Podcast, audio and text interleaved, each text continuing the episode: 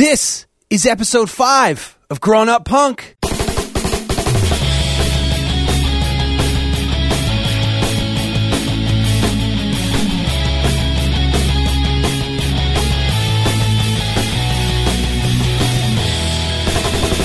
Welcome to Did you like that intro which which one from the offspring? From the Offspring. Welcome, Yeah, welcome to, to, episode four of Growing Up Punk. Casey. I'm assuming you caught the reference. I did. Okay, good. I like played it for someone at work. They're like, "Why did you do that?" And I was like, "Oh, now I have to go back and I have to play Americana and the first, you know, track on that." And then they're like, "Oh, ha, ha, that's pretty good." Chuckle, chuckle. Like what? Ah, I hate it when you have to explain jokes. So Yeah. whatever. It, it was it was an idea that came to me literally as I was recording. So that's that's a good time. But um, welcome to Growing Up Punk, the podcast about punk rock and all of its friends. With that guy, his name is Aaron. Say hello, Aaron. What's going on, David? See, there it is again. Can never get him to say hello, and he got it. My name is David. So uh, we like to talk about right now.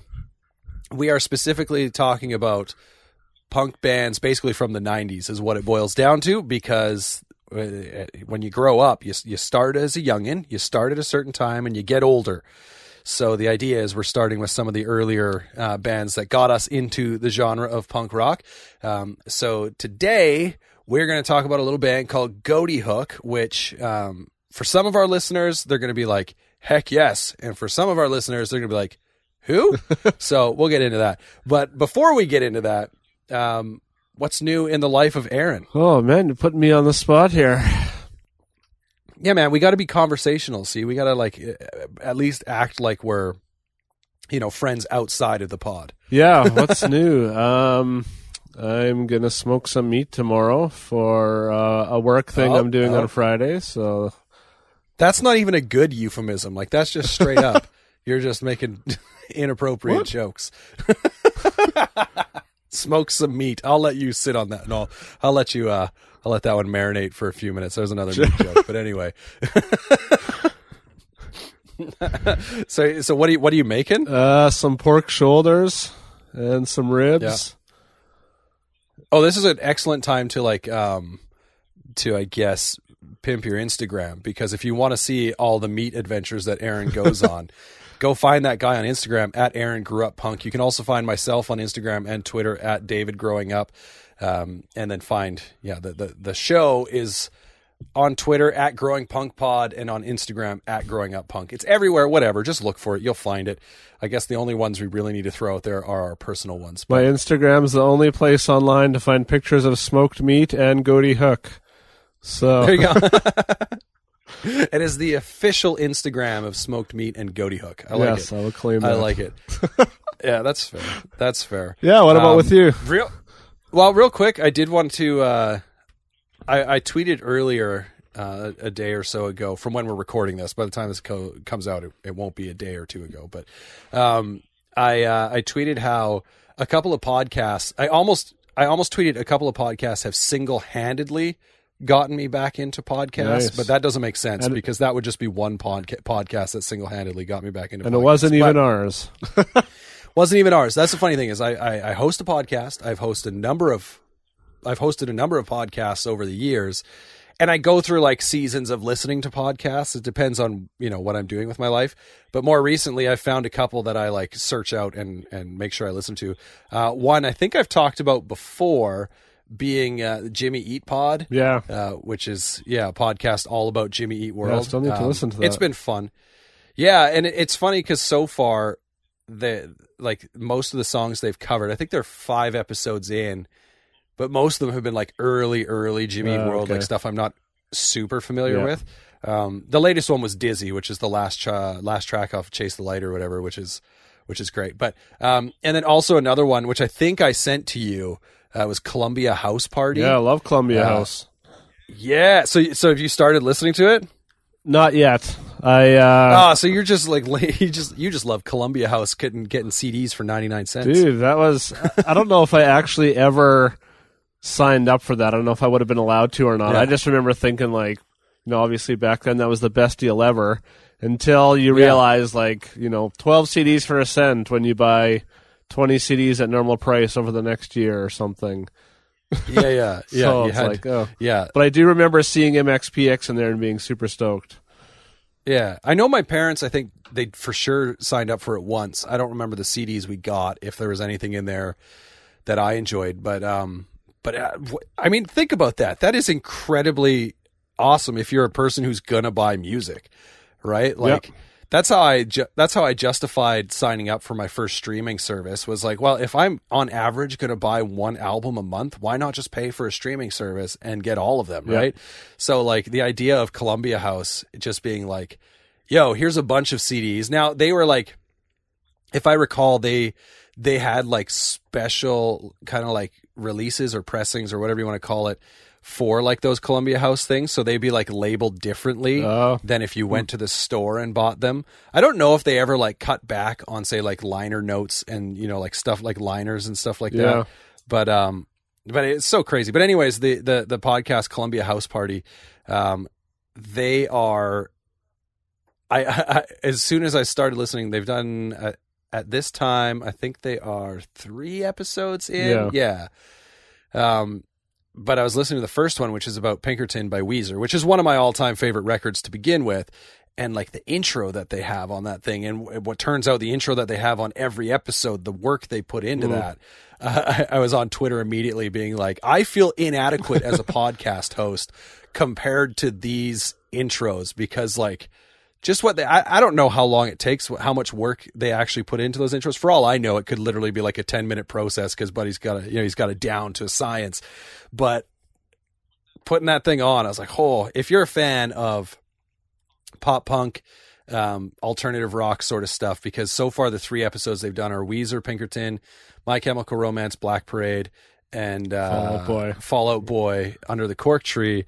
And so I, I think like for the most part, that's the direction kind of they're heading and talking about these albums, but they, they do some really great work. So, uh, I, I mean, you're listening to a music podcast right now, so I assume you enjoy music podcasts. So why not head on out and check another one? And they're Canadian. Oh, so nice. good old Canadian boys. Yeah. Um, so, but anyways, oh, uh, the whole reason I wanted to say that actually was because I wanted to throw a shout out uh, to Justin from Jimmy Eat Pod because he was listening to our Offspring episode and we were talking about my broken glasses on the episode, right? And so he tweeted out, he says, uh, three pairs of glasses, two arms snapped off, one great dad. So I said, he's currently running the podcast because he's, uh, he's sacrificed the, the most pairs of glasses to, uh, being a dad. So that's pretty awesome. So shout out to, yeah, to Justin from Jimmy Eat Pod. Um, but yeah, some great, some great music podcasts right now that have just dragged me back in. Mm, awesome. Makes me want to go on, go on road trips and stuff. Cause I have to, that's my problem is I have to listen to them in like segments. Yeah. My, my drive to work's Yeah. not long enough. Right. So segments it is, but, um, yeah. So, oh, I, I, I did want to talk about before we get into the episode about Ghoti Hook. Um, I've been trying to narrow down, as have you, my top five albums of, of 2019. You were complaining. And Ghoti Hook made the list. well, that's impossible. They haven't had an album since what 2006. I think that final EP was maybe. Yeah, no, five, must have been. I think. When was that? Was it? Yeah, I, I realized I didn't write the date of that one. I just wrote the name of it. But um, no, but you were. I was gonna say you were complaining because you were like, man, I can't narrow it down. There's been so many great albums. And then I was like, nah, dude, like my top five is easy. My number one is by like far and away super. And then I started actually looking at what came out this year. And I was like, oh, shoot, I, I actually need to go back and I need to listen. So I like, That's how you make a top a list. You you go back throughout the year and you see what's come out. And yeah. And so it's funny because I mean, it's still my number one pick has been, and, and I don't think it'll change. It's easily the one I've listened to the most this year, and I'm not giving it away yet. But, um, but yeah, it was it was kind of funny because I like tweeted out a picture of just like this list I made. It was like my top five all of a sudden became, you know, a top eighteen. so I'm like, Let's I'm do in it. trouble. Let's do A it. Top- six-part top series. Shouldn't it be top 19 of 2019 then? wow. top 19 of 19 um yeah no so i've uh, been working through that a little bit uh, which which meant i didn't get I, I i didn't listen to Ghoti Hook as much as you know maybe I planned, but they also don't have nearly as many records. Yeah. But I did want to say, out of all of that, going through my the albums, trying to pick you know my tops for this year because it's November now. It's getting towards the end of November. We're past middle of November. Um, we're past the early November if I can make a music joke. You Uh, can. I can. It's the right place. But all I could say is I'm I'm actually quite excited for the new Angels and Airwaves record. I don't know when it comes out because I don't think they've announced a date, but uh, some of their songs popped up because of course they released singles this year. I'm like, oh, Tom DeLonge is just easily one of like my favorite songwriters. so he's and I'm still good. Yeah. I, I haven't really Yeah. kept up with that band at all. That's your fault and your loss. um, like I'm not, I'm not in the camp where you know it's like, uh, Blink sucks without Tom. I think like Blink's gone their own way. Matt Skiba is, you know, a part of Blink now. That's fine. I don't have a problem with that. I didn't mind nine this year. It's not making my spoiler alert. It's not making my top five list. In fact, I didn't even include it on my top, you know, the 18 albums that I was going through. But, um, but Tom DeLonge, just his his, I mean, because his Angels and Airwaves songs are still Tom DeLonge songs. I think is what Right. it boils down to. So uh, I was listening to uh, what Rebel Girl and Oh yeah, I did watch the video for that whatever Kiss Me video or whatever it was called. Kiss and Tell or Yeah. Don't Kiss and Tell or whatever. Yeah, yeah. Um, so I don't know. I'm, I'm I'm in I'm into it. It'll be it'll be good. But uh, yeah, so kind of was distracting me a little bit from listening to Ghoti Hook and then eventually distracting me from narrowing down my my top albums of 2018. But Well, we've had like Um, 20 years to listen to Ghoti Hook, so I think that's okay. That's fair. And you know what? It's all excusable for me because it's my birthday tomorrow. Wow, happy pre-birthday. Yeah, happy pre-birthday is right. When this comes out, happy birthday post. Yeah, it'll be it'll be uh, depending on uh, when it comes out. But uh, what I wanted to say with that was uh, I'm turning. How old are you? How how old do I look?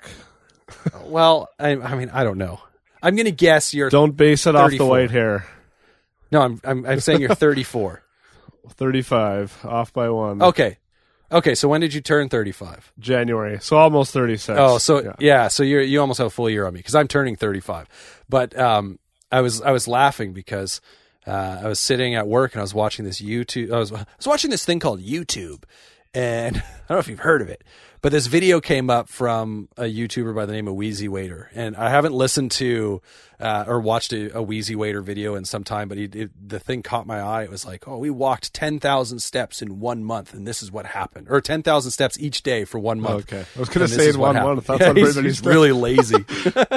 and um, so it was interesting because I'm uh, then I'm you know going through those things where I'm like, man, turning 35, getting old. I should probably like take care of myself better. So I'm I'm gonna I'm gonna attempt to do the 10,000 steps a day for a month. We'll see nice. how that goes. Yeah, do it. I don't I don't I'm already setting myself up but for failure by saying I don't think it'll You happen. just got to walk on the spot a lot. yeah, right.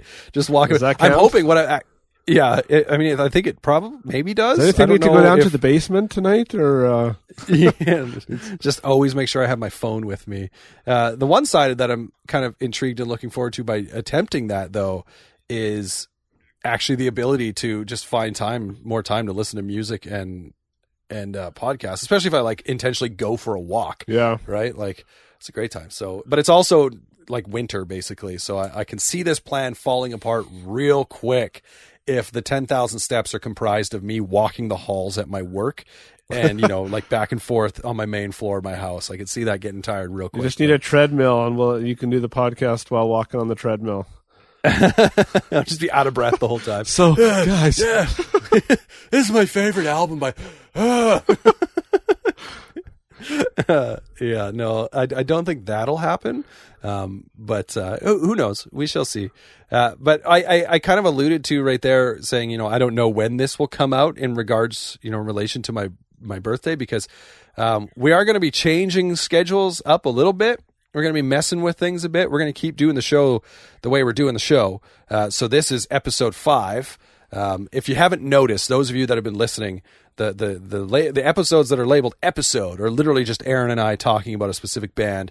We've all, obviously uh, also got our interviews with uh, which Aaron we just released one that you did with Dan Thomas, formerly of the Undecided, which is real cool. Um, and then we'll continuing going forward. We'll probably still have. I think I still have some lost tapes episodes that I want to release. So we're gonna keep. I hope to somehow keep you know like doing the uh, like one release a week going. yeah, But but um I got lots of sweet interviews coming up. So, yeah. So Aaron's Aaron's getting down to work in regards to that. Um I'm I may have some that I line up as well. Aaron's just like he's got his nose to the ground, you know, just like sniffing out these interviews. It's it's kind of impressive to watch, especially like all these old school. I know that you're you're kind of as, a bit of a teaser aiming for some like old school tooth and nail bands. So um, I know there's a, a, specific group of our audience that'll enjoy that, but um, I think like our recording schedule is going to change a little bit. So these episodes might be once every two weeks. We'll see how it goes. Uh, I say this all because I've I've got another podcast in the works that all I'm going to say right now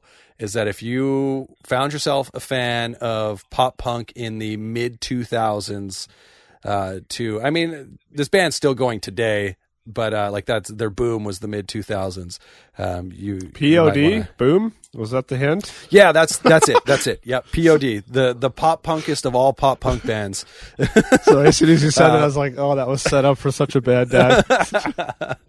that's fair. Uh, but yeah, so there that that podcast won't be released under um, under the growing up punk umbrella by any means. It's going to have its own its own podcast page, but I'm, I'm telling you this now because if you're all of a sudden like, hey, wait a minute, why are these episodes? I mean, last week I think or two weeks ago we released like three episodes in a week. Like that for sure won't be happening on the regular basis. Uh, we're going to try and keep the one episode a week sort of thing going, which is cool. Um, but I will say this: this is all I'll say about that other podcast. It's called Me and Pete, and if you can figure it out from there, uh, you win as to what the podcast is about. But uh, you'll just see me posting about me and Pete probably on the Growing Up Punk social medias because I don't want to start another social media. I don't. I don't. Are you kidding me? I've already done this once. yeah. I want to start another one. So. That. Yeah, but it will have its own podcast page. So when that's ready to go, I'll, I'll be letting you know. But uh, that is neither here nor there because tonight, good sir, we are sitting down to talk about the worst, one of the worst produced bands in the history of Tooth and Nail Records. Oh man, Ghoti Hook.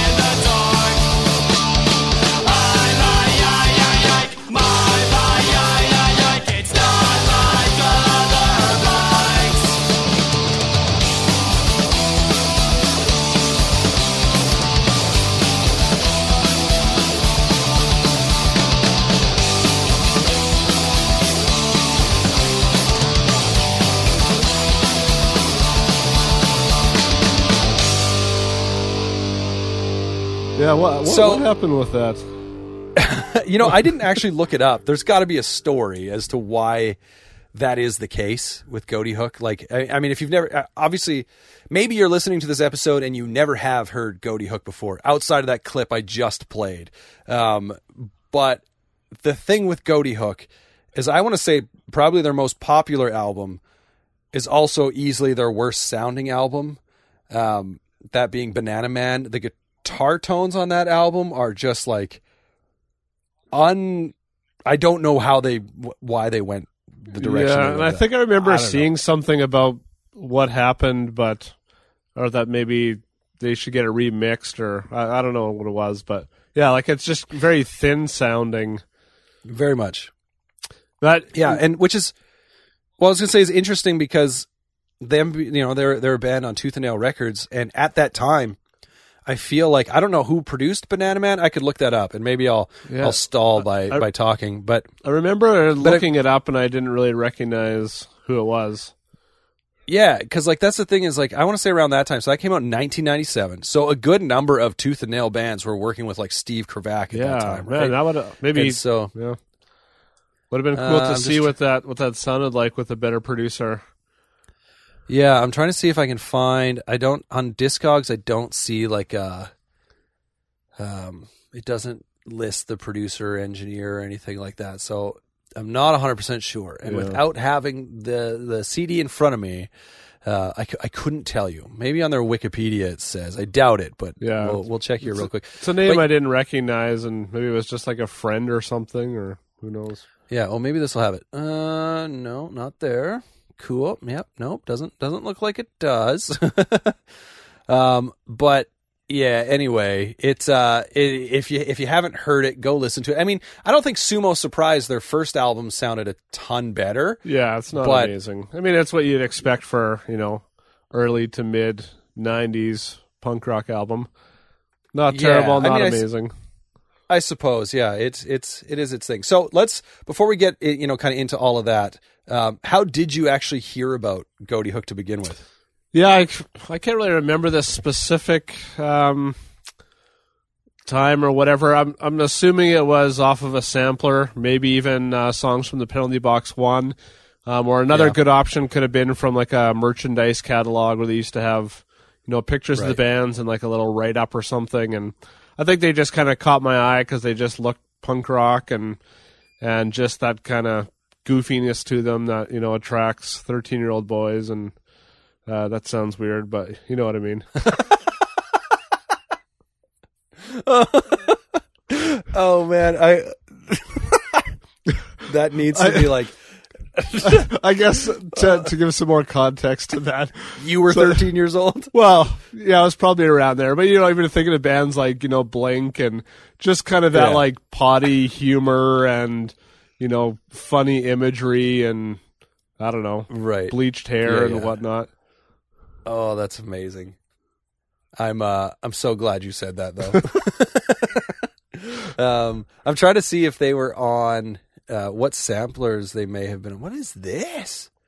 Oh, this is just like a oh, it's a triple pack of punk. Yeah. What? Tooth and nail. Have you seen that? Oh yeah, The tooth and nail triple pack of punk. I never Yeah. saw it. Slick shoes, Value Pac, and goatee. Yeah. Hook. That's pretty cool.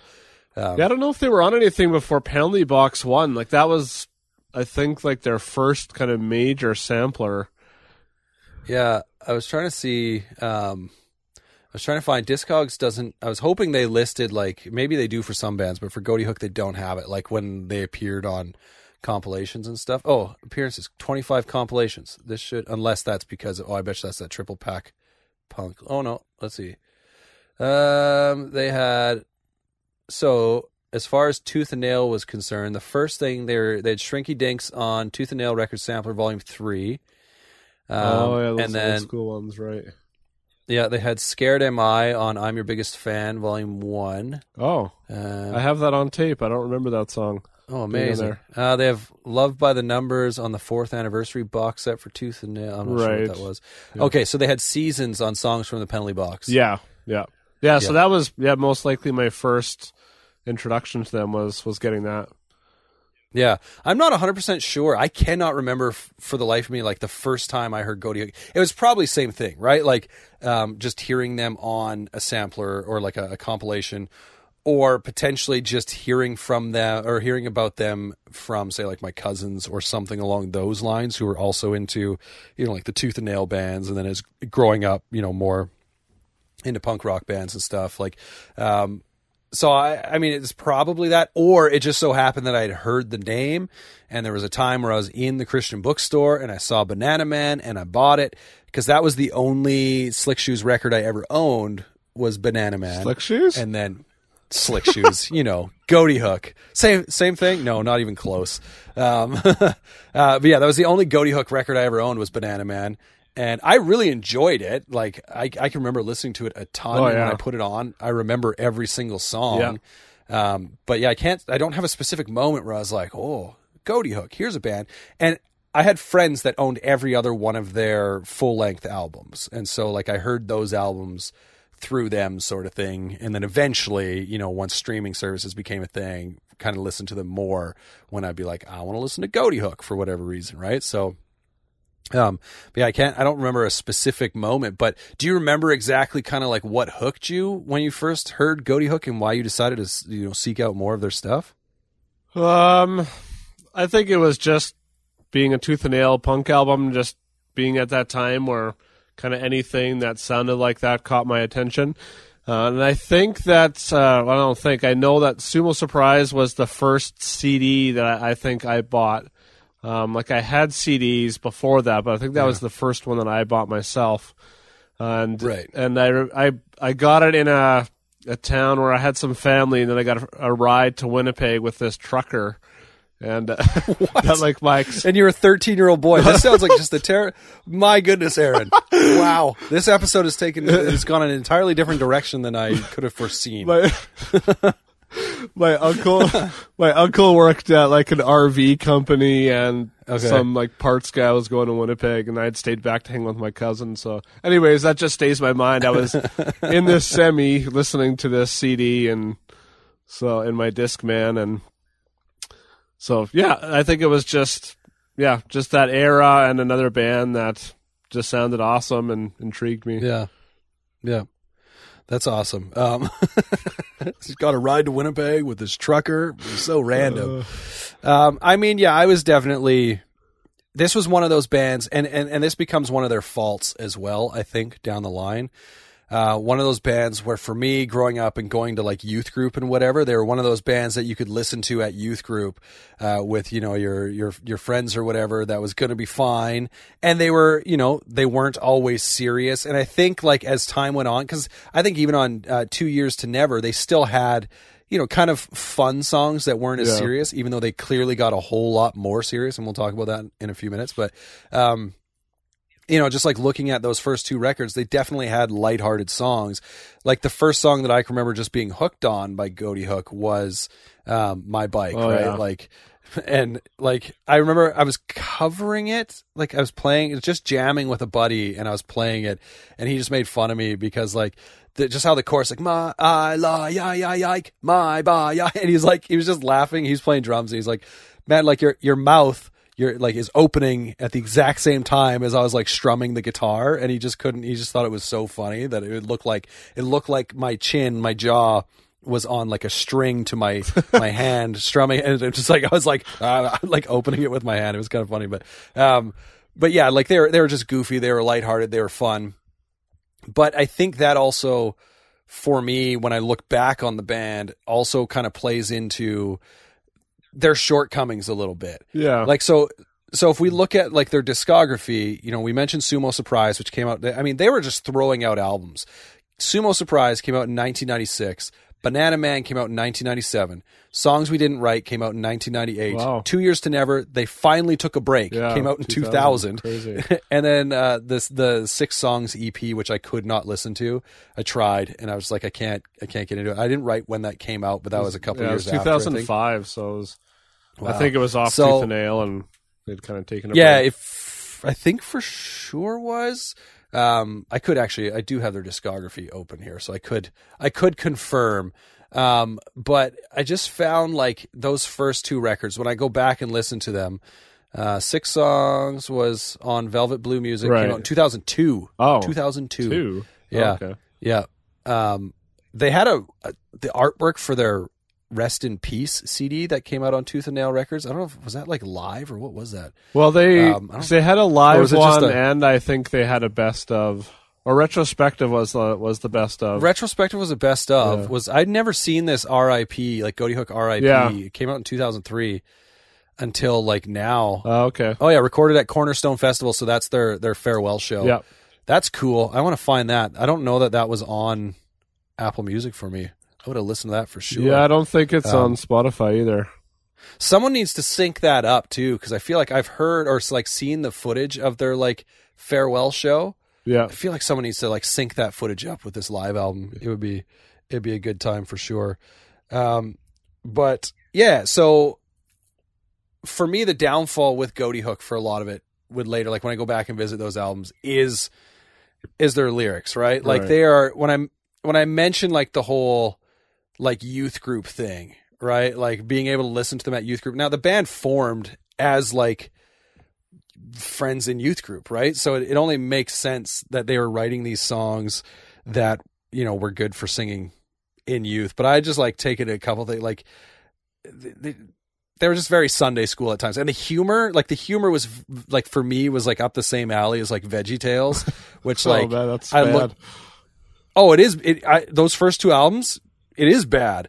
Like it's real bad. I think like when they try to get funny. I don't know if I take it Like, that far, but yeah, I, I, I totally get. that's just what it reminds me of, Yeah, yeah. right? Like, um, just like it's it's obviously there. It's very clean, which is fine, but it's also very childish. Yeah, and then also trying to present the gospel within that in some instances, right? And that's where I go, okay, it gets a little a little too much for me. But um yeah, I was listening to Sumo Surprise and like Ookla the Punk came on, and all I could picture was like a, a youth pastor song. in the mid '90s. Yeah, a youth pastor in the mid '90s, uh, you know, with his with his goatee going on and basically being Goatee? like, or like, yeah, you know, you know, uh, yeah, goatee, yeah. or like maybe a Bible college RA or whatever that was just like, have you heard the parable of Ookla the Punk? like, you know what I mean? Like just Yeah. going into like sharing it, like, yeah, it's this super cool Bible story sort of thing, and it's just like, ah, it can't, like, it doesn't, and and I wouldn't be surprised. Like, I don't know where that band sits. You know, in their life now, but if they were to get back together and play reunion shows, guaranteed they're not playing Ookla the Punk yeah, but you know like i wonder some of those older songs what would they play right like they're a band for sure that i'm like i kind of wish they had the lyrics of two years to never alongside the production of two years to never with the energy and the youthfulness of banana man yeah. That would have been a good combo. it would have been a great combo because yeah i don't know what like what you where you stand on on their lyrics if you have any favorite lyrics or weird lyrics or what you take away from them Well, I'm I'm thankful that I didn't really. Well, I I don't re- recall picking up on a lot of that, you know, in my youth mm-hmm. because I just probably thought, oh, this is hilarious because I'm a pre-pubertized teenager and or whatever, you know, like. Yeah. But obviously now, so much time has gone by. It's a little it's a little hard to listen to, but yeah, I, I don't remember mm-hmm. like being bothered by it. I just think I just thought it was funny or whatever. I- well, and I wasn't bothered by it, you know, like growing up either. Like, cause like I said, it was like you knew you could listen to this when you had your youth all nighter. Um, you know, you had to stay up all night. You could listen to Ghoti Hook. Uh, you could listen to Ghoti Hook, you know, in the in the youth van on the way to like roller skating or whatever, right? Like, you, that was perfectly acceptable. I could crank it.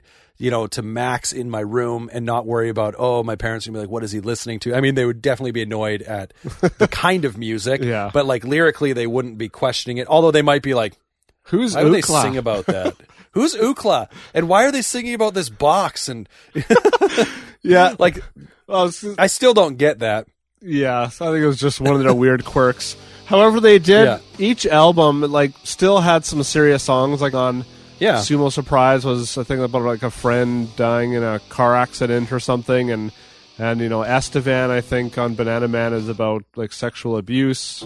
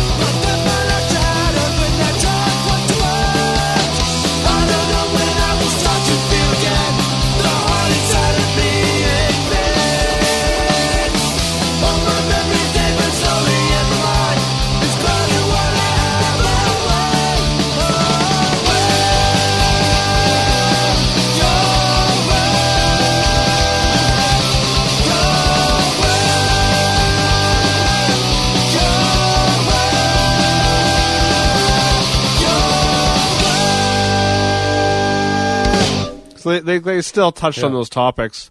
And it, You mean it's not? Is it's not about Estevan, Saskatchewan? well, it might be might be about thirteen year olds value- in in semis in Est- yeah, Value Pac wrote a song that was like named after someplace in Alberta. Oh, really? I can't remember. Wow. Yeah, I'm, it was on like this album that you can't like. It's not on streaming I'll have services. to ask about that. Um, yeah, I, I like I, I could be wrong as to what the what the story behind the song is, but hold I'm gonna you can kind of keep I want to see if I can find this if it's it should come up on Discogs and I'll see what the what the name of the song was because it should become fairly obvious if it uh, so it was on Incognito I want to say oh, okay, like that was the value pac one. Yeah. yeah uh, uh, Oh, it's called Stony Plains. So I mean, I don't know. I, I remember thinking like when it came out, I was like, is that about like something to do with Stony Plain? Because Stony Plain, although I don't think Value Pac ever played, was also like the original host site for a festival up here that was called Harvest Moon. Oh, um, yeah. which I saw like the Undecided play at. I saw Thousand Foot Krutch. Slick Shoes was supposed to play, but they got stuck at the border. Um, I and saw then- MXPX there. The I would say MXPX. I think played the final year. Uh, Yeah. that that it happened, but yeah, by that point it was in Edmonton, but it started out in Stony Plain. But I'm, I don't, I don't know what that song is about. Like it could, it could just be purely a coincidence. But uh, I remember seeing that title, being like, huh, interesting. But uh, yeah, Value Pac is for an episode later, not right now. Um, Yeah, I do wonder with the writing, like why, how they kind of chose that. Was it just like, oh, we've got nothing, nothing more to say, or this just is what it is, or Like with with Or, what? you know- with like the well, just with with the, well, with their lyrics, yeah, Yeah. Like why, why was there, you know, so many joke songs and just kind of a few serious ones sprinkled in there? Maybe Yeah. that was just what they wanted. Like there was obviously still things going on to to make them write about that, but Yeah, I think like the joke songs. I think part of that's just like where they were at as far as you know being growing up human beings are concerned, right? Like it, like songs like "My Bike" and stuff like that sound like things that I would think were funny with my friends in youth group. Like if I were to write Yeah. a joke song, right? Like I think like it comes across that way. As far as why they had, you know, on Banana Man, they had one, two, three, four. I think four versions. I think there's actually five versions of the box on Yeah. Banana Man. One of them's called Untitled Track for some reason, but it is just the box. right. um, but uh, yeah. Well, this okay. Hold on. Actually, Wikipedia says something about the box. Let's see what it tells us. Uh, the box is the name of four separate tracks, all the same song played at different speeds. The untitled track is three seconds long and consists of someone yelling in Spanish. Oh, okay.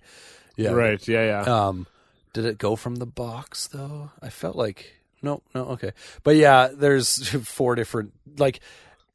I mean, when I was that age though, listening to that, I thought it was hilarious, right? Yeah. Like, and to put a guy in a banana suit on the cover, I was like, yeah, you see that at like.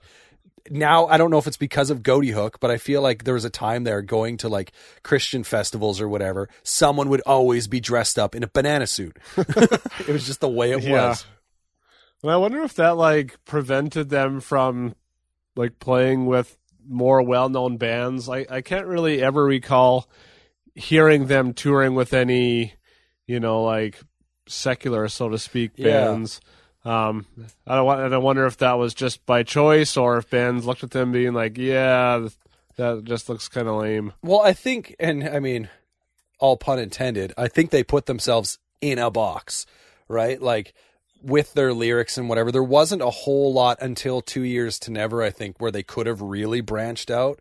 Um, Yeah. Like there's one thing to be writing songs that, you know, are obviously influenced by your faith and you may be upfront about it. There's another thing to writing songs like Ookla the Punk, right? Like, Right. um, and so I don't know if that's kind of like what sort of like I wouldn't be surprised if that held them back. I know they toured with you know like fellow Christian scene bands, right? Like um, for sure they toured with like the Supertones and stuff. Um, Yeah. but yeah, I'm trying to see what they played in 2011. Yeah, they did some kind of like one-off Yeah. show. I remember seeing. That's crazy. I'm trying to look from- back on their their like tour dates here, and some of them th- they've only got nine concerts listed. Nice. I was trying to see if there's any like bands that I recognize that they played with. Um, so in 2011, okay. Well, I mean, the sh- that can't be a thing. What? Rock the Bells 2011. There's no way they played this. This is a typo. It says with Childish Gambino, Mac Miller, Common, Cypress Hill, Lauryn Hill, and Mob that was them. um, I guess they played a show uh, much the same. Much the same. They just released a record this year, didn't they? Yeah, they did. Much Sure did. One of the best. Yeah, that's debatable. Um, but according to this, Ghoti Hook played a show with them in 2001. Um, Skywave. Uh, oh, there's one MXPX with the Hippos. So there's a there's a secular Okay. band. Um, that was in 2000. I like how there's just like like one-off shows here. Saturday, November 1st, 1997. Supertones with Stave Zaker, Ghoti Hook, and Squad Five O.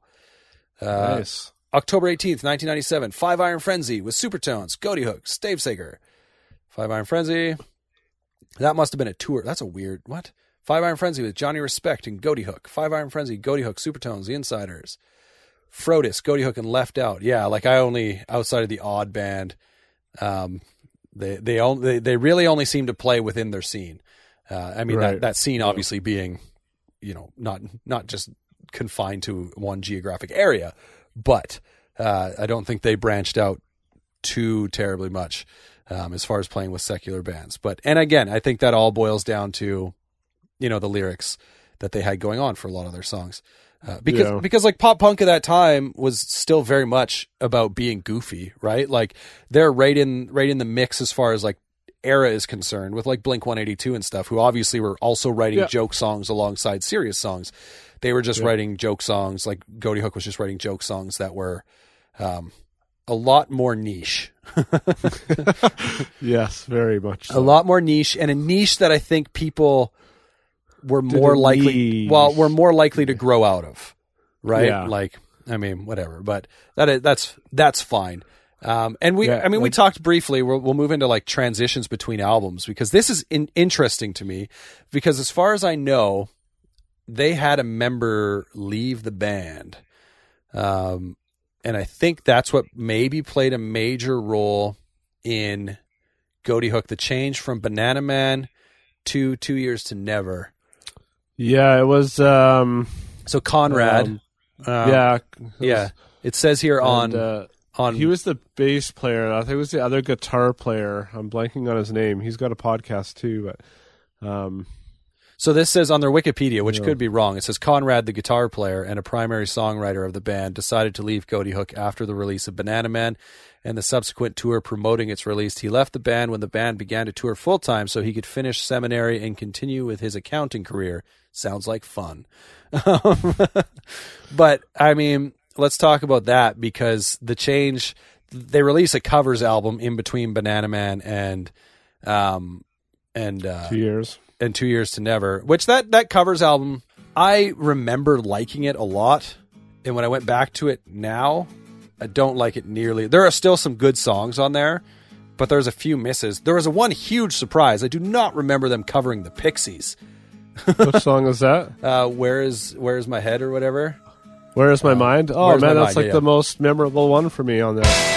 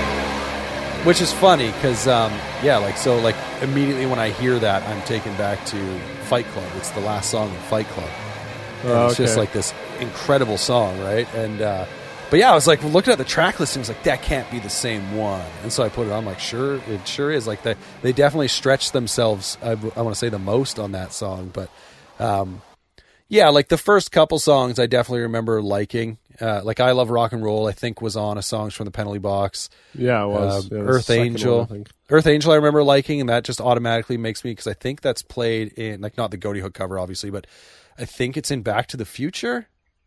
There's Oh. like the high school bands, like the dance band sings it.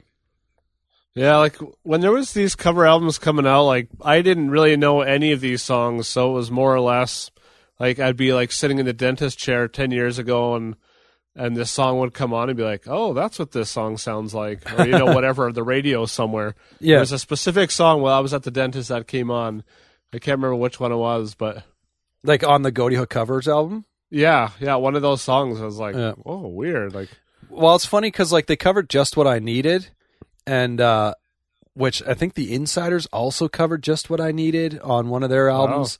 And like it's a Cars song, and so like it's a great. It's it's got to be one of the most easily adaptable songs to cover.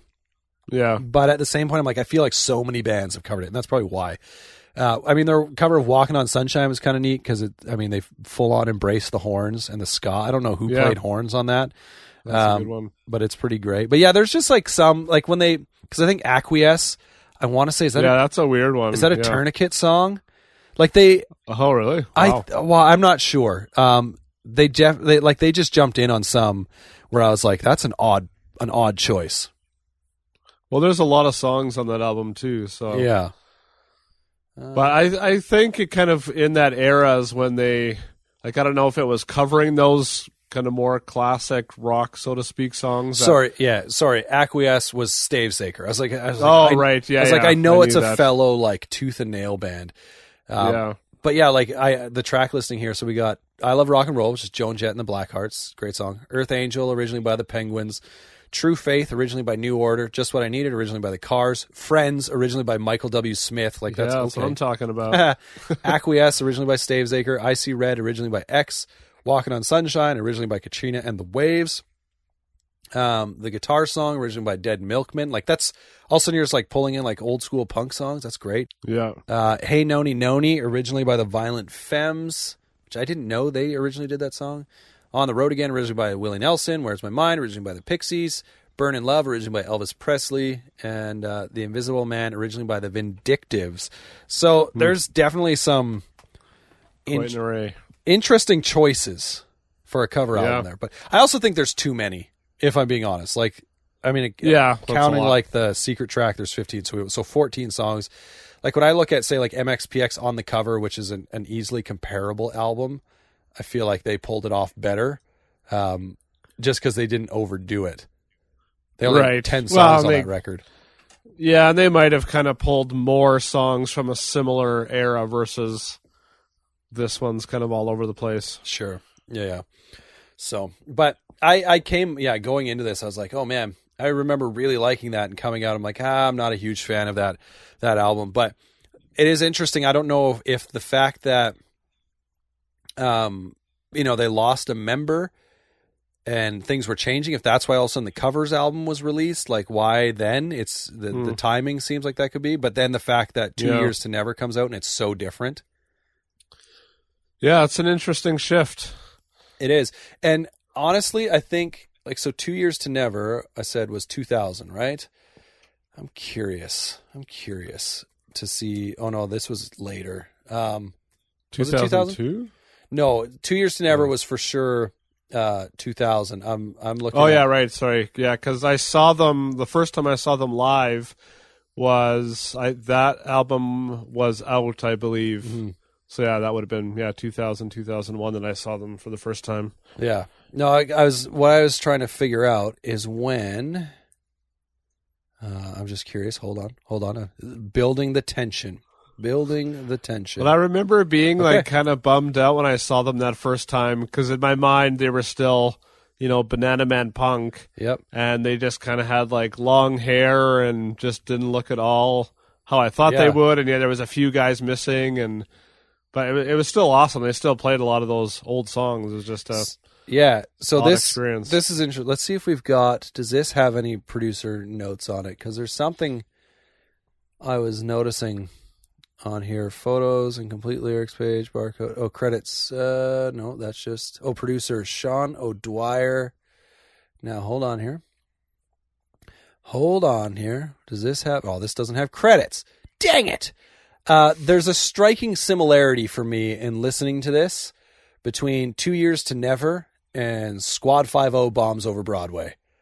yeah. There is like, I like, and, I mean, I don't know when it comes down to it which which record is better, and they both came out in the year 2000. I was trying to see if like potentially Uh, it was like the same guy who Uh, worked on it, um, but no, I think Bombs Over Broadway was with this big rock producer. So I yeah, don't it's it's possible. two years. Oh, but Oh, oh, I I think I would take two years to never over. Sean Dwyer worked on. That's interesting. So Sean Sean Dwyer, Sean Dwyer, Sean. Do, I can't even say his name. The guy who produced Ghoti Hook's Two Years to Never also went on to produce uh, Phoenix TX Lechuza.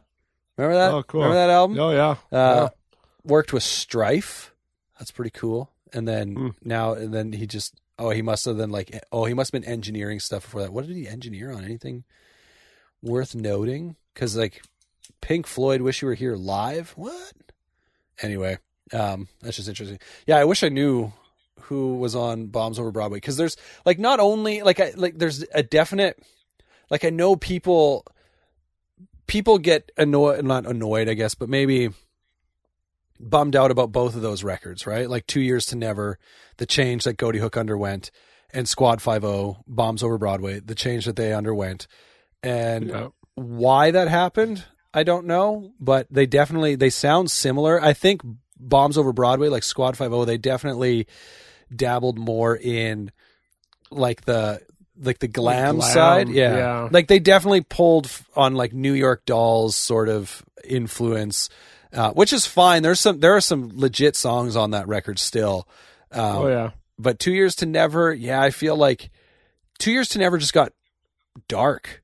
It felt like so like not full on dark but i don't know if like if they experienced there's a couple songs on there like i think like lullaby. I'm like did someone pass away? Like is he dealing with the death of someone or the, someone you know the illness of someone? But um it definitely like from from the the sunday school jokes uh sort of you know vibe that you get on those earlier Ghoti Hook albums into this it definitely changes a little bit like you still have like Chevy Nova which is literally a song Yeah. which I it's funny because listening to that song, the I don't know what you want to call it, the bridge or whatever. He's like, I bet you, I know you think your Honda hatchback's pretty cool.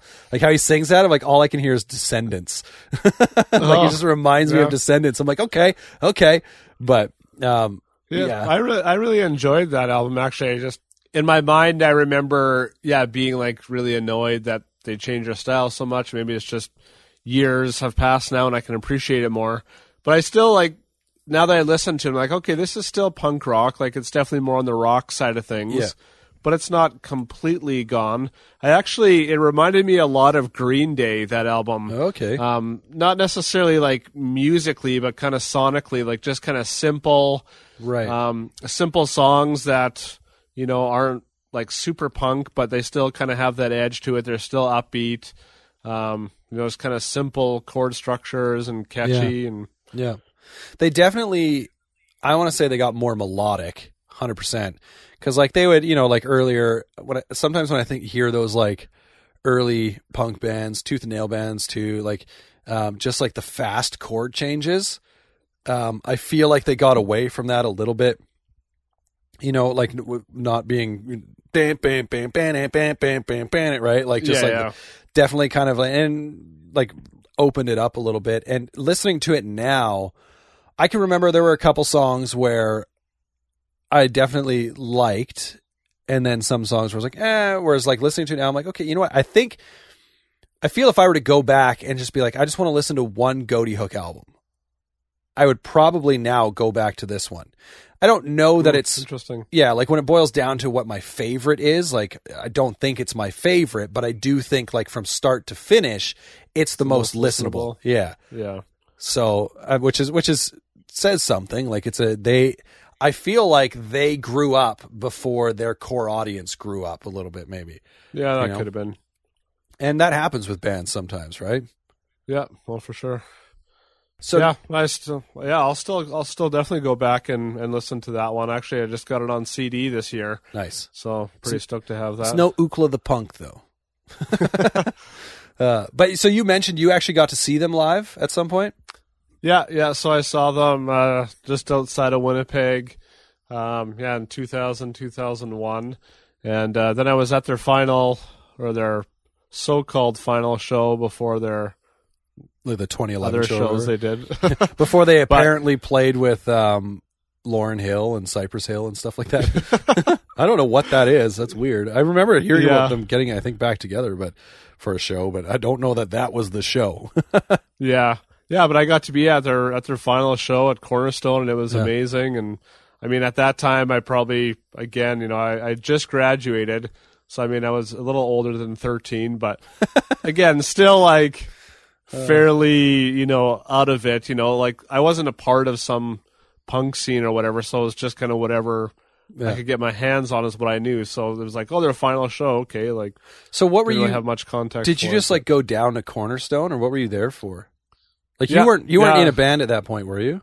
No, no, I just went just as an Nice. attendee. Yeah. Yeah, it was amazing. I saw like all my favorite punk bands that year. It was amazing. So h- tell me about that trip a little bit, because that's like that's something that I'd often considered and wanted to do, but I mean, by the time I was an adult and could make that decision just purely on my own, I never had money for that.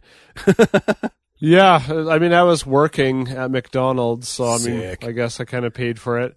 Thanks, McDonald's. Yeah. um, you made my dreams come true. Yes, Yeah, there was there was a, group from Winnipeg going, and I had known people that had gone before, Mm-hmm. and they just always came back with the coolest merch, and like I just couldn't believe all the bands I got to see, and it was it was just so crazy. Like Yeah. it was, you know, like so much crazier than I could have imagined, and just Yeah. the people and the setting, and, Yeah. and just seeing so many bands and so much merch, and it was a dream come true. Yeah, it is kind of a bummer. Like growing up, loving a lot of those bands that like made their name at Cornerstone and never. I mean, I shouldn't say never being able to go. I'm sure if I really, really wanted to, I could have figured out a way, but it never really being a realistic opportunity. Like uh, being from the Winnipeg area, you would have been a lot closer to Illinois than I am, being in Alberta, Yeah. right? So like, yeah. that's a trek. There's no, I don't, I'm sure there were groups maybe that went, but there were no groups within my circle that were driving to I think Bushnell, Illinois. Is that where it was? Yeah. Um, that were driving there, right? So, but, uh, you gotta love like watching the, I think it was in the Tooth and Nail documentary. No new kind of story. They, they really did a chunk covering Cornerstone or, Yeah. or there was a documentary on Cornerstone. I can't remember, but I remember seeing a bunch of like kind of that background stuff and just being like, man, that would have been so awesome. And I and I know I wanted to go, but never never made it. So that's pretty awesome that you got to go. That you got to go. Um, yeah. But No, it was awesome. Is like you know all those bands were huge at Cornerstone. Like Yeah. every Tooth and Nail band yeah, had you know a full tent. I don't know what that was, like a thousand people or probably. That sounds dirty. Than that. having a full And tent. uh, okay. Well, it was. It was hot and dusty. hey, so. just trying to a just lot trying of to thirteen-year-old boys washing yeah, around. just just trying to derail Aaron. Whole tent full, full of thirteen-year-old boys singing Yeah. their favorite band. So, and then, anyways, Oh, yeah, it was it was amazing. It was yeah, Yeah. it was crazy. I mean, that was that was definitely like the pilgrimage for Bible bookstore punks, right? Like to go to Cornerstone, and uh, well, and there was so many other kinds of people there that I never would have fathomed. yeah, You know, like there was like tons of like gothic, you know, people and just everything. There was something for everyone there, Yeah. and it was just so so much different than me coming from a small town and just having you know like jocks or car mechanics basically as the kind of people in town or you know the whatever. dreams to aspire to. you can either be So a jock go to- or a mechanic. yeah, to go to a place where it's just like anything goes and everyone's accepted and yeah, let's just have fun and listen to music all day and all night and yeah, Yeah. man, that's awesome. That's awesome. So I never actually got to see them live, so I did do some a bit of digging on YouTube to see if I could come up with anything to kind of experience. So I found there's not a ton there but No, I did find a full show that sounded okay. That uh, was live in California. I don't remember where, but it was 1997. So that tour I looked up. I think someone in the comments had said like they saw them on that same tour. So it, it either was the same tour or it kind of like just after, or Ghoti Hook played an extra date or whatever. Uh, but they were touring with the Supertones at the time. mm, And so they're yeah. playing. It looks like it's like some kind of church basement or something, you know, like a church gym type deal. And uh, what I love is initially, like as soon as they start playing, initially, it looks like there's maybe 20 to 50 kids there. I'm sure there is more than that, but that's what it looks like in the video. And they just like immediately blow up. Like they go off. the pit mm. like circle pits go and I'm like this is kind of cool and then like very quickly within a couple songs it dies down and there's like like the, there's a couple that keep going. There's this one guy he ke- keeps walking past the camera because like the camera I don't know if you saw this one but the camera's kind of set up to the like viewing from the left cutting across a little bit and there's this one guy that keeps walking past the camera and he's just like he's in the circle pit but he's not doing anything. He's just walking around in circles. A walk walking pit. yeah it was the it was the He's trying to get pit. his ten thousand steps a day. right? There you go. He must have been turning 35 at the time. He looks like he could have been. Um, but it, so it's kind of funny but i thought it was weird because they definitely spent a good amount of time like making fun of the crowd. And i was like that's kind of i, I was a little bit like i mean it was all ingested and fun and whatever but I, I felt a little bit like i don't know that you guys should have been doing that like why would you go and just like mock your crowd, the people who have come to see you, especially since there are some that are clearly into you. I mean, you're not the biggest band, so like expecting them to like be 110 miles an hour from the, you know, the the first stick count sort of deal. Like Yeah. that's I don't know that that's fair, but yeah, I was like a little bit and then like their drummer would get up and he'd walk up from from the drums to like the mic and like just like say corny lame jokes and I was like, yeah, like there was a there was a reason. I mean, that was 1997. That was I think Banana Man had just come out. Um, So there, I mean, there was a reason. I think too, though, that they never really branched out. They definitely they pigeonholed themselves kind of a bit as a youth group band, which is unfortunate because there was, I think, there was a lot of potential there, and they did Yeah, have some. sure. They had some legit songs, but Yeah. outside of, like I said, two years to never, I don't know if any of on a majority sort of thing listening to albums if they hold up, right? Mm. I would, I you you had mentioned this after we did our Offspring episode about how you're like, oh, I realized there's a number of Offspring songs I like. I should just make a playlist. Ghoti Yeah, Hook, Ghoti Hook go. would serve very well with that too. I think like Yeah. if you could kind of cut around the the cringy songs and just like get to like their their solid songs. There are there's a good number of them, but I think for Maybe me, that's what the best of is. Tooth and Nail is like, all right, this is our chance to just Yeah. put the good songs together, and that's a good that's I'm actually sure a good there's question. still some. I'm curious. I'm gonna go look and see what was on retrospective and see like It's just if we go through. just a best of the box. Yeah, how many versions of the box made retrospective? Let's see. so we got seasons, Shrinky Dinks, track. Oh, see, Track Boy. That was one of the songs too, where I was like, eh, Right, yeah, yeah. wasn't big on it. Scared of my my bike, Estevan, Love by the Numbers, Just Fools, Give Me a Chance, Where's My Mind? Good call. One Step Away, good song. Lullaby, great song. Chevy Nova, Next to Me. So they did cut a lot of those like really Yeah. cheesy songs. I mean, my bike still makes it, but my bike is is still great. It's it's lighthearted, but it's great. Speaking of Oh yeah, the thing I like um, about my bike, I la ya ya yike. No, that's not what I was going to say. Um, I was going to get into music videos. How they only had one music video, but I found like a fan video, a fan made video for my bike. It is oh yeah. so hilariously terrible. Like Oh man, if if if anyone listening to this is like you know a Ghoti Hook fan, do yourself a favor, go look it up. It's Don't pretty good. it. No, do it, do it. It's if you're an actual fan, you won't do it. do it. Live life a little bit. Give those kids some. And they've got. I want to say they were in like around fifteen thousand views on that video. I didn't bother looking at the comments or Oh, the likes man. versus dislikes, but Yikes. people were on it. People were on it. They only had, I think, the one video though. Like for Shrinky Dinks is the only music. video Yeah, I can remember that being on an old uh, Tooth and Nail VHS compilation. Yeah, so I actually Yebs. I had it on um because I did have a VHS. I can't remember which VHS it was, but eventually I bought uh the Tooth and Nail videography 1993 to 1999 DVD. Oh yeah, so sick. Like so it had every single one of their music videos that was produced in that time. So uh Yeah. Shrinky Dinks Wow, is on there. awesome. It also what else did it have on there? It had all the MXPX videos up to that time, so up to Life in General. Um cuz I mean some slick shoes. Joe sick. yeah, they had Joe's Sick on there. They had Nice. um, Value Pac Graduation Day. They had some Supertones videos because then they also had like the BEC side and the Yeah. Solid State. Um, so like Stretch Armstrong had a video on there. Uh, there was a bunch. Like yeah, I need to try find a copy of that. Yeah, I definitely don't have it anymore.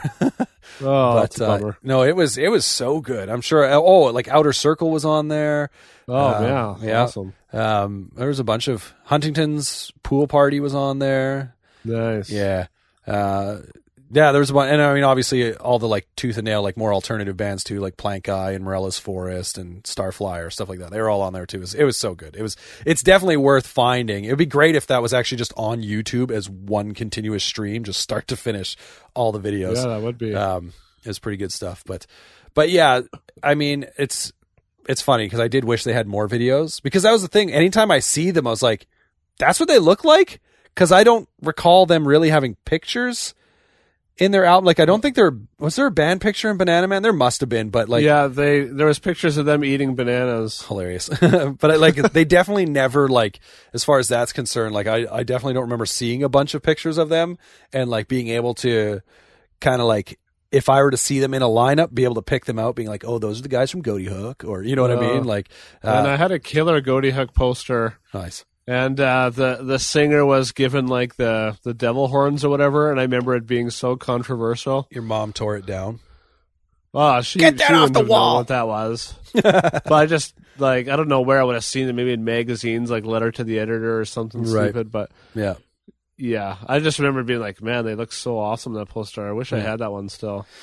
Yeah, it is. It, they're an interesting band for me in the sense that, like Banana Man, like when I think about that time, and specifically I think about say like the Christian punk bands, they are always. I want to say for the straight up like kind of punk bands, they probably come in as like the third band that I think of, like you know MXPX, Slick Shoes, maybe Dogwood slash Ghoti Hook, right? Yeah, but like they're a band that I never like I couldn't tell you like I said what they looked like. I couldn't really tell you how they dressed.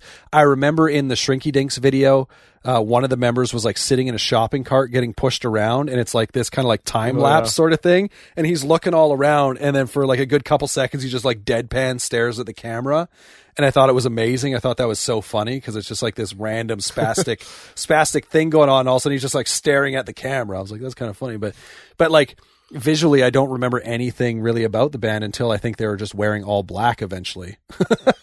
yeah. I remember in the Banana Man, um, well, the drummer had bleached hair and like Yeah. ball chain around his wrists and neck, and Probably so had the same I look love as that. everyone else. Yeah, Yeah, yeah. It's the same look as the California punk bands, but I don't believe they're from California. They were from uh, the East Coast. Are they East Coast? Oh, yeah, I think you're right. I think Pennsylvania might be right. I'm on their Wikipedia. We're just going to scroll up. Uh, uh, yeah, Fairfax, Virginia. So or Virginia. Yeah. Yeah, yeah, right. Yeah. So I mean, cool on them, I guess, for like because a lot of those bands initially were all like California bands. I mean, obviously MXPX weren't California band, but they were West Coast at least. So like they're Yeah, you know these guys are from out there, so that's kind of cool. But um, yeah, no, they're. I mean, I will. I still look back fondly on Ghoti Hook. They were. Oh, yeah. I definitely think they were a right like they were a place in time band. Right, like Yeah. as much as I talk sure. about, you know, like with the Offspring, I was saying like, oh, you know, it's fun to go back and watch like these performances because they're literally like a time capsule. The Offspring, I think, are a band that still wrote songs that were kind of timeless to move forward, right? Like, I mean, obviously, the Ghoti Hook were never on the same level as the Offspring by any stretch of the imagination, so that definitely plays a part.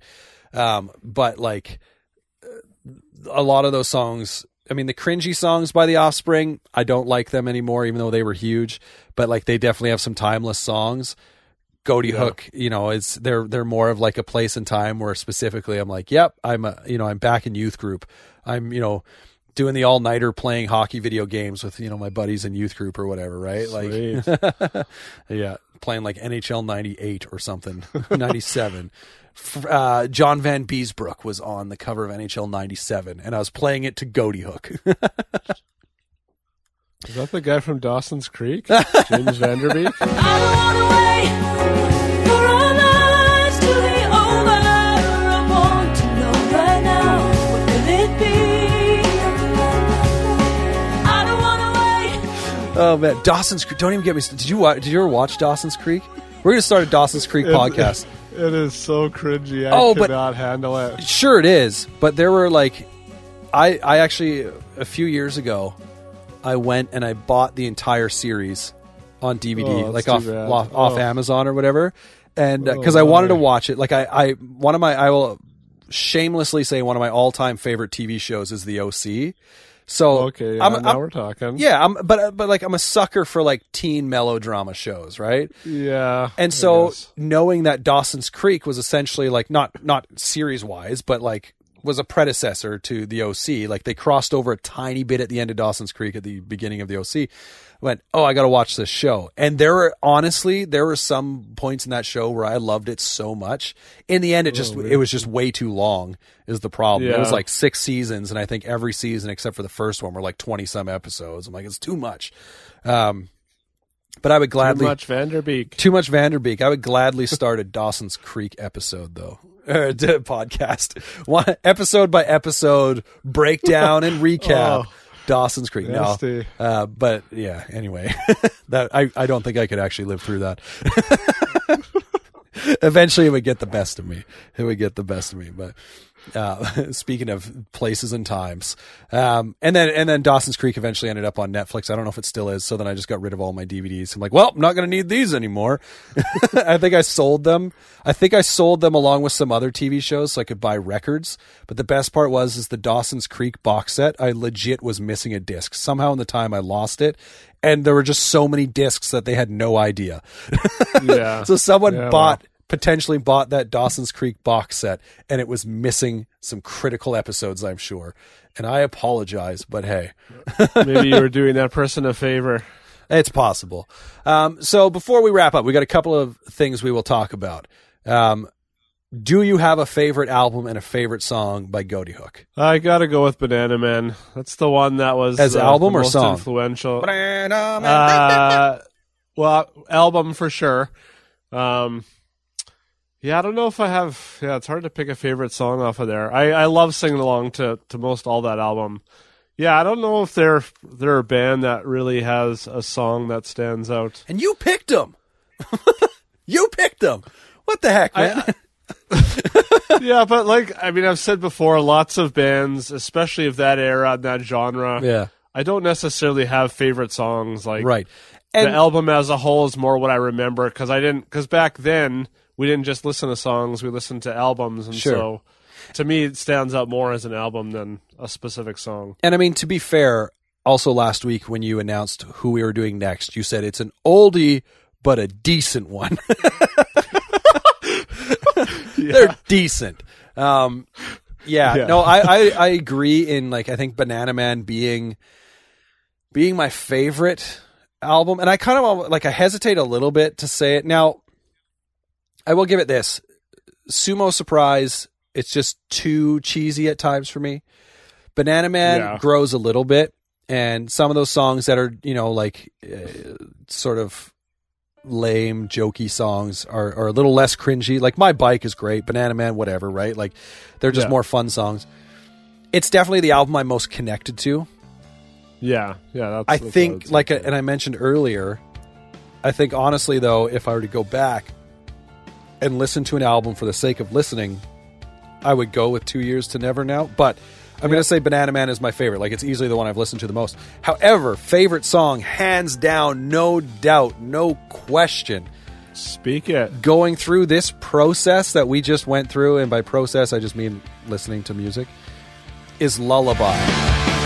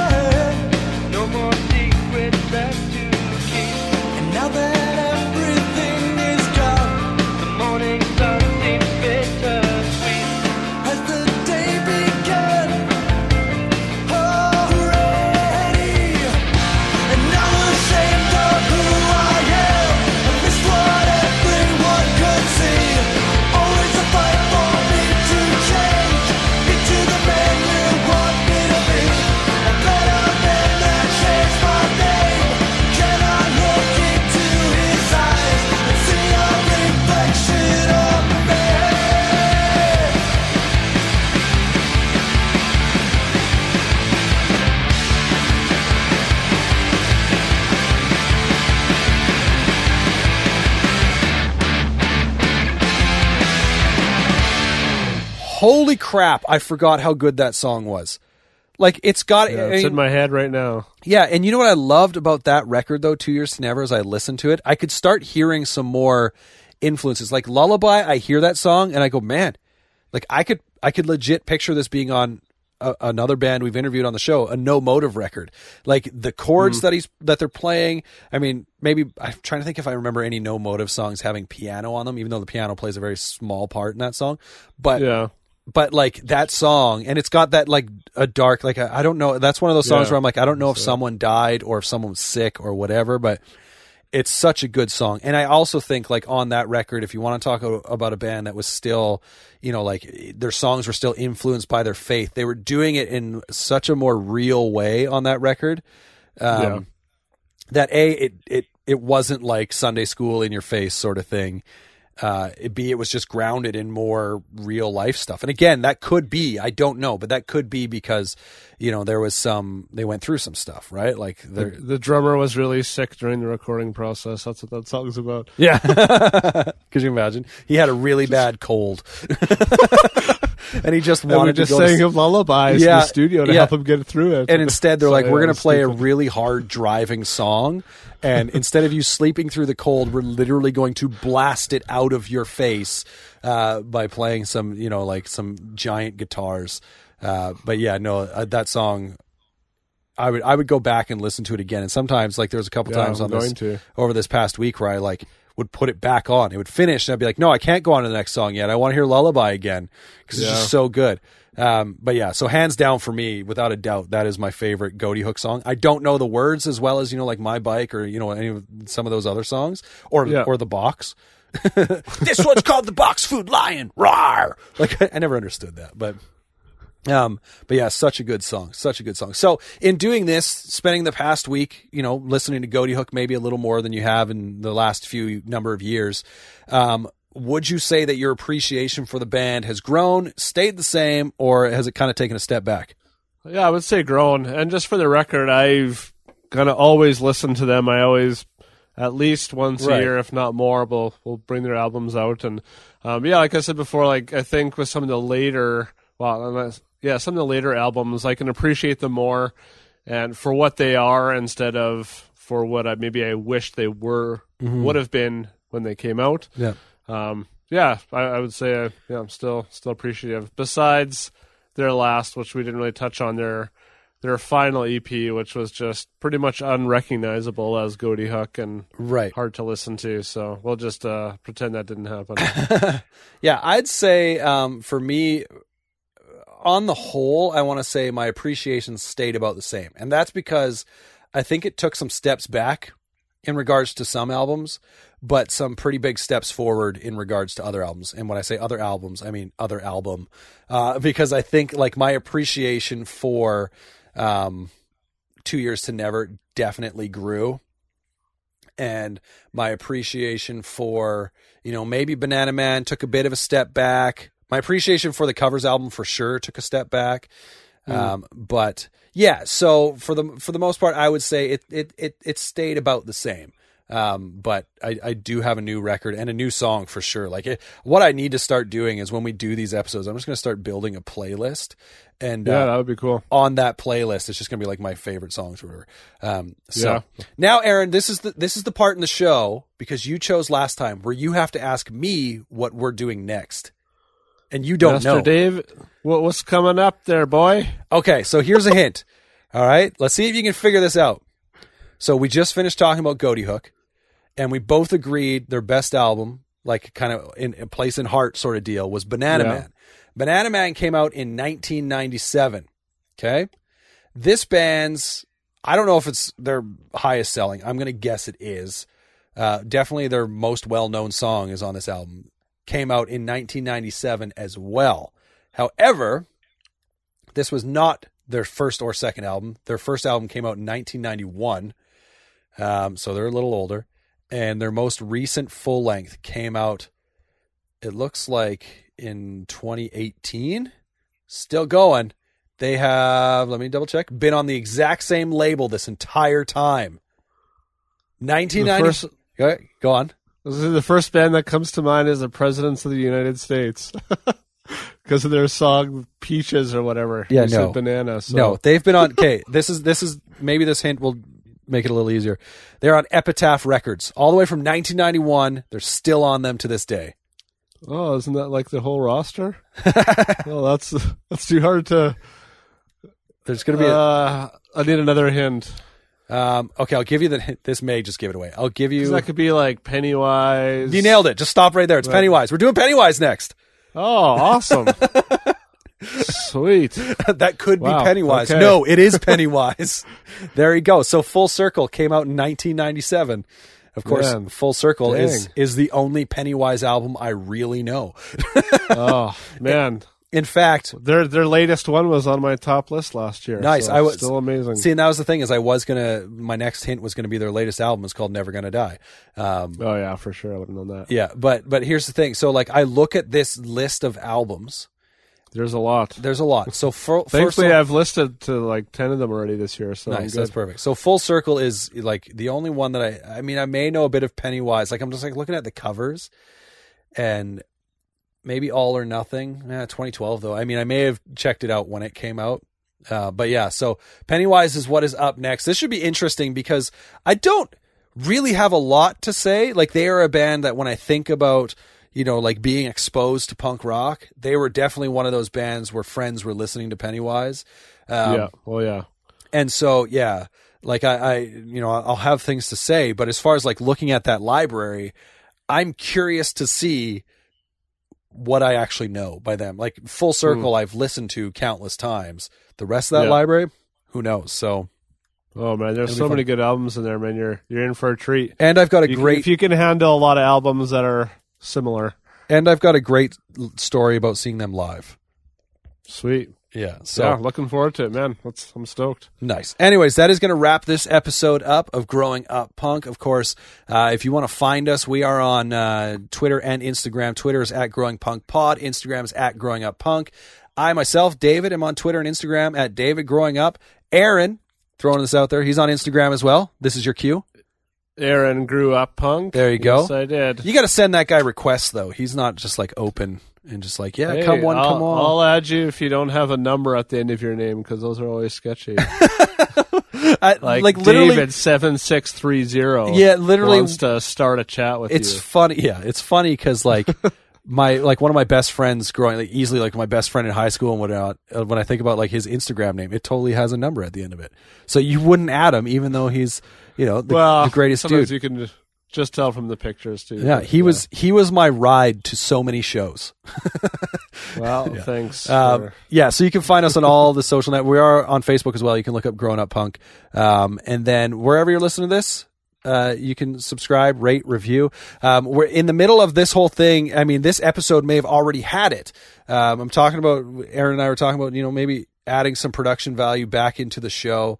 Um, so that may have already happened for this episode, and if it did happen, you're either not going to be able to find it on YouTube or you're going to find a very different version of it on YouTube because YouTube and music licensing and stuff is a mess. Videos get blocked all the time.